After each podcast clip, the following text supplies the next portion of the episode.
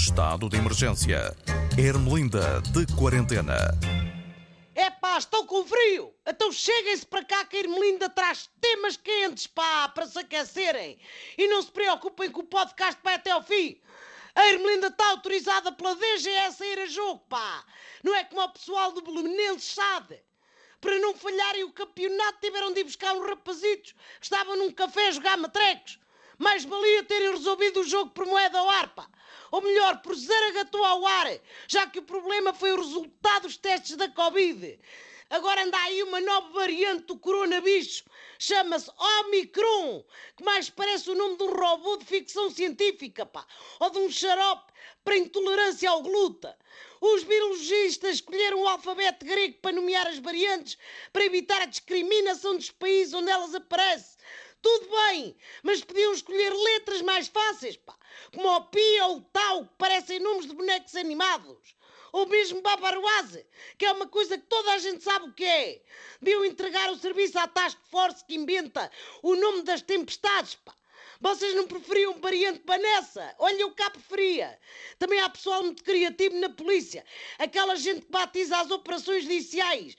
Tinha sido uma coisa gira, assim tipo, variante Operação Corona Marquês. Fica a ideia. Bem, Portugal já está a prever o pior.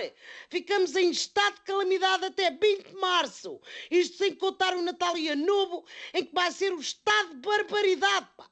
Calma, que o governo já pensou nisso e anunciou medidas para a primeira semana de janeiro. Nesses dias o teletrabalho é obrigatório.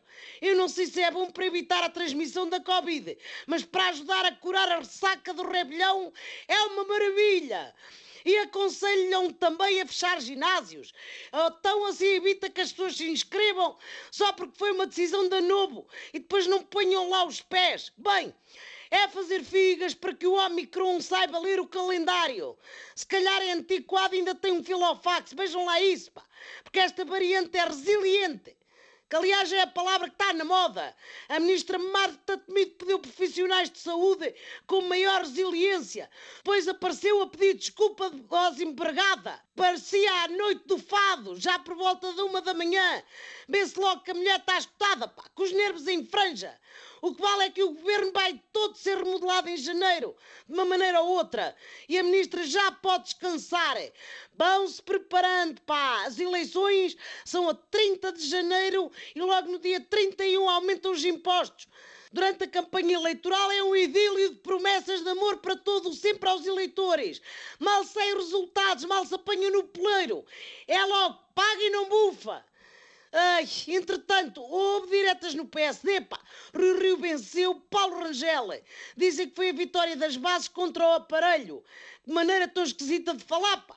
Parece um relatório de engenharia sobre a nova ponte entre o Porto e Gaia.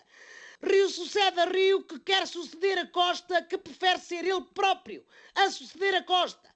Vão ser dois meses cheios de breaking news que é como agora a Judite Souza chama as notícias, lá na CNN Portugal.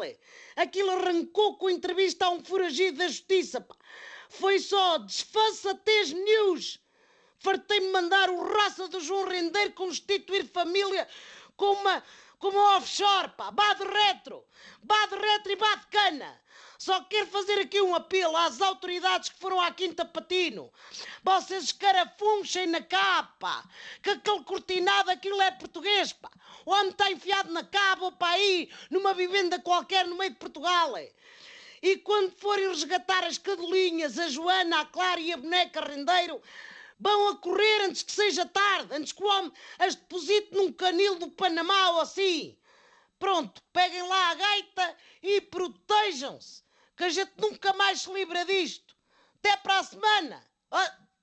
Se eu puder, se não tiver de quarentena. Libra!